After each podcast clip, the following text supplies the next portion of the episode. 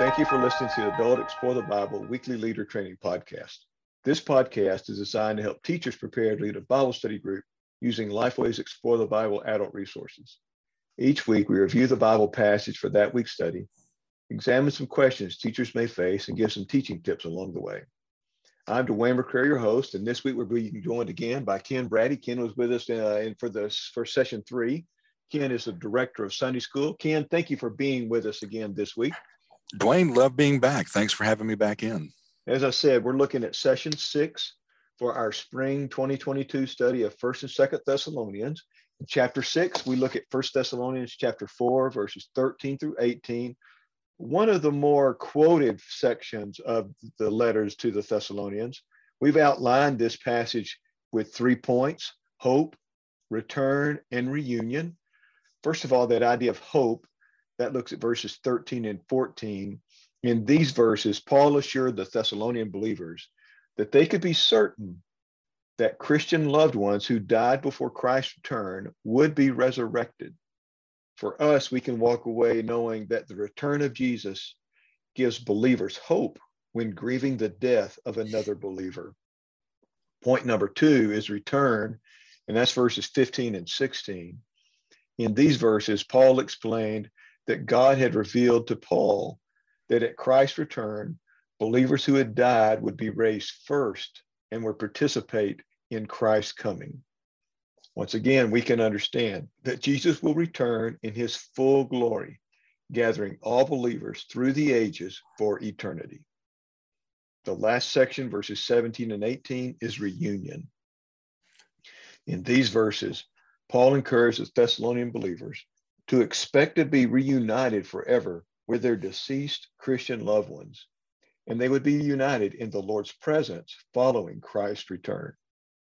For us, we can know that the certainty of Christ's return should encourage us when grieving. Ken, this passage here is probably one of the, as I said, one of the more familiar passages in all of the letters to the Thessalonians. I don't know how many funerals I've been to or been the official of where this passage has either been read or been asked of me to read. With it being that familiar, how can we help our teachers approach this with fresh eyes?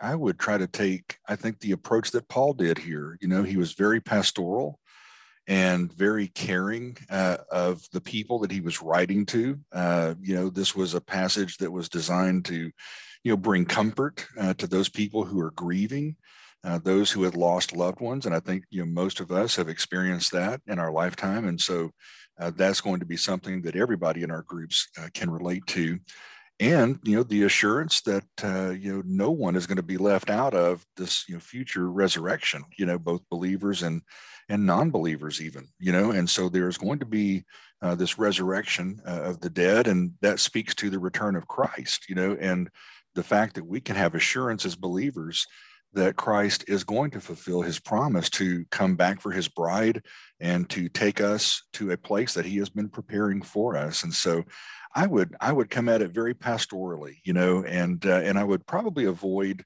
you know, speculating about you know the timing of the events. You know, that could really get a group uh, off track and distracted. I think from the main idea here in the passage, you know, and that is that there is grief, uh, comfort for those that are grieving, and that the Lord, uh, the Lord is going to return, and we will not be separated from our loved ones forever, just for a short time. So I say approach it pastorally. Yeah, I think that's that's wise, and uh, and it does give us a sense of hope. I know when my father, my dad, uh, was facing death, he had cancer, and he, uh, he he would die the next day. But on that day before, and he knew his time was about to be done here. He gave me the names of three people he was looking forward to seeing uh, hmm. once he passed away, and I took great comfort in that. They were all people that were important to me in my life and important to him, and that that helped me work through the grieving, but it helped him have permission for himself to say, I'm good leaving this place because there's a lot more people over there I would love to spend some time with. Uh, one question that may have may come up here is are are believers the only ones resurrected here? Yeah, and and I'm gonna I'm gonna step out of this passage and I'm gonna go, Dwayne, to answer that one. I'm going all the way back to the Old Testament, to the very first time in Scripture that we see this idea that both the righteous and the unrighteous are going to be resurrected. That's from Daniel 12, verse 2. This is where we pick it up. And here's what uh, it says it says, Many who sleep in the dust of the earth will awake, some to eternal life and some to disgrace and eternal contempt. And so that lets us know uh, pretty early on, I think, you know, that there is going to be uh, a life everlasting for all people.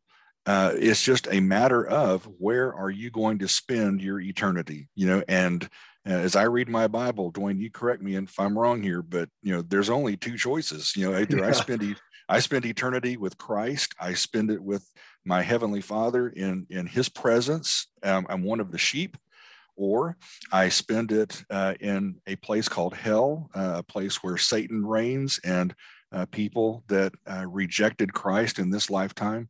That's where they will live forever. And you know and it's pretty black and white right? And it's that's a scary thought to be honest Dwayne because there is there is no middle gray ground here. It's it's one or it is the other. And uh, and people you know uh, that are alive today we have uh, a choice to make. And the moment that our heart heart you know beats its last then that's where our eternity is decided. You know it's too late at that point to uh, to make that decision. So that's why it's so important just like your father did you know many years ago bowed his knee to king jesus. And and because of that uh, you know that he is safe and secure in the lord's care. Uh, you'll see him again soon. You know it'll feel like a blink of an eye you know whenever you get to heaven yourself and you have that wonderful reunion. But um, no everybody gets resurrected. It's just a matter of where you get to spend eternity.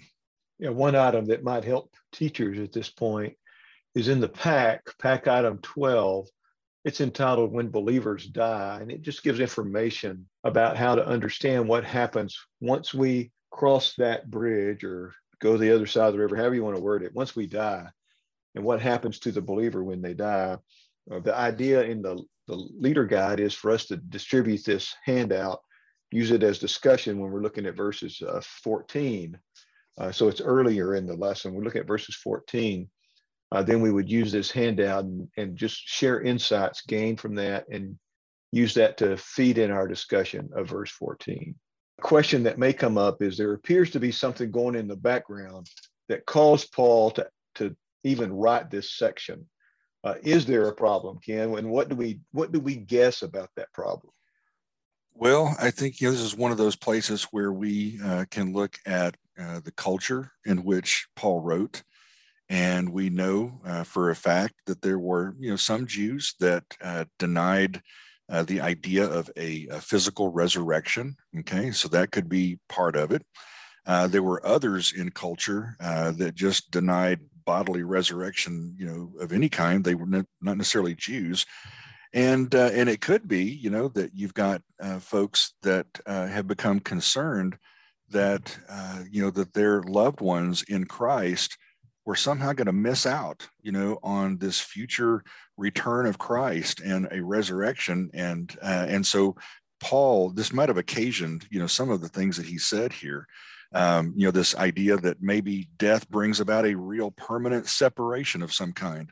And Paul's having to remind us or tell us that, you know, no, there is going to be a, a reunion of believers in Christ. And so it's probably a multifaceted, you know, situation he was dealing with uh, that led to, to this part of his letter to the Thessalonians. The city of Thessalonica was a melting pot for religion. So you would have had just about any kind of religious thought in that city. It's a trade city, it's a, on a trade route. So you would have had multiple groups represented there. And so there were some cultures there who had a strong understanding about resurrection, but their ideas about how it happened would have colored how they understood what Paul would have taught them. So I can see why Paul would have needed to uh, help them understand that more fully.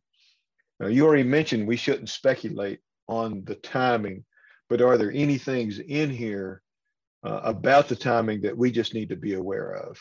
Uh, I would look at my adult group and uh, and I would you know not stray into the you know the uh, return of Christ and the timing of you know that the second coming However, I definitely would say that this passage absolutely speaks to a particular element of the timing, and that is the one thing we can know here from this passage is that those that are dead in Christ first, like your dad, uh, they're going to be first in line, you know.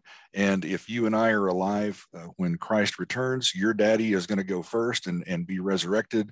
And then maybe it's a blink of an eye, you know, you and I would be next, kind of a thing. But that's something we can know from the passage. The dead in Christ rise first. And so they're first in line. One of the pack items, pack item nine, is it's entitled The Return of Christ. And it outlines some of the things, some of the passages that Paul wrote relative to the return of Christ. And it gives us some key thoughts to think about so that we can say, well, you know, this is exactly what the Bible says. What you're talking about would be speculation, but this is not. These are the facts. These are the things you can know for sure. And we can use that pack item to help our class and our groups get a fuller understanding of exactly what the Bible says. So, Dwayne, I want to jump in and I want to ask you a question. Mm-hmm. And the question goes like this: You mentioned uh, the the leader pack a few times. Yeah. And there may be uh, some some group leaders that are out there listening to this podcast today, and perhaps they you know they're not provided that leader pack. Talk to us just for a minute about you know what what is this pack and and what's in it. Why would I want it as a group leader? And then you know how do I go about getting it if I wanted it? Well, the pack is it includes posters, it includes handouts, it includes charts uh, there's two versions of it. There's a print version, there's a digital version. The print version, obviously it has those things in print. They're posters you can put on the wall. One of the, my favorite things is, ha- is using the map, the map that's in the back of the personal study guide, the daily discipleship guide, the leader guide is also included in that pack and it's big. And so I can point to it on the wall while the group's looking at theirs on the in their hands. So it makes it a little bit easier for me to teach at that point and it, it just gives me some some things I can do to, to bring variety to the classroom, some extra things I can hand out like these two handouts that are talked about here. It also is available in a digital format. Now, if you get the print one, you also have an access card that lets you get the, the, the digital version. So you, those same items will be coming to you in a PDF format, but you also get doc files and doc files are files that you can use on your computer to customize the teaching plans and uh, the commentary. So you can copy and paste and create your own document to carry into the classroom with you. So you don't have to try to retype everything in the leader guide or all those kinds of things. So those folks who are looking for that kind of help, something that's got the leader guide commentary and the leader guide uh, group plans, they can take that resource that's in the pack and create their own customized plan, I guess for lack of better terms, with commentary mixed in. They'll probably just copy just they won't copy all the commentary, but they'd copy some of the commentary, put it in that that file and then print it and carry it in, or they could just save it as a, a Google Doc or a doc on their, their phone or whatever or tablet and teach from that. But those are the things that are in the pack and what it's designed to do. It's in, it's to enhance what's happening. Now, folks who don't get the pack, number one, in the back of the leader guide, we do tell you what those items are and how you can make your own. It's going to take a little bit of work to make your own. We're trying to save you time by providing those uh, in the print or digital resource. But uh, that, that's that's one option. The other option is you can ask your church to purchase it for you. They can purchase it in the same way that they purchase the leader guide, the daily discipleship guide, the personal study guide. It's on that order form, whether that's the print order form or the online order form or you, if you want to, you can go purchase it yourself. You can either purchase the print or the digital uh, and have it shipped to you, delivered to your home address whatever address you've given.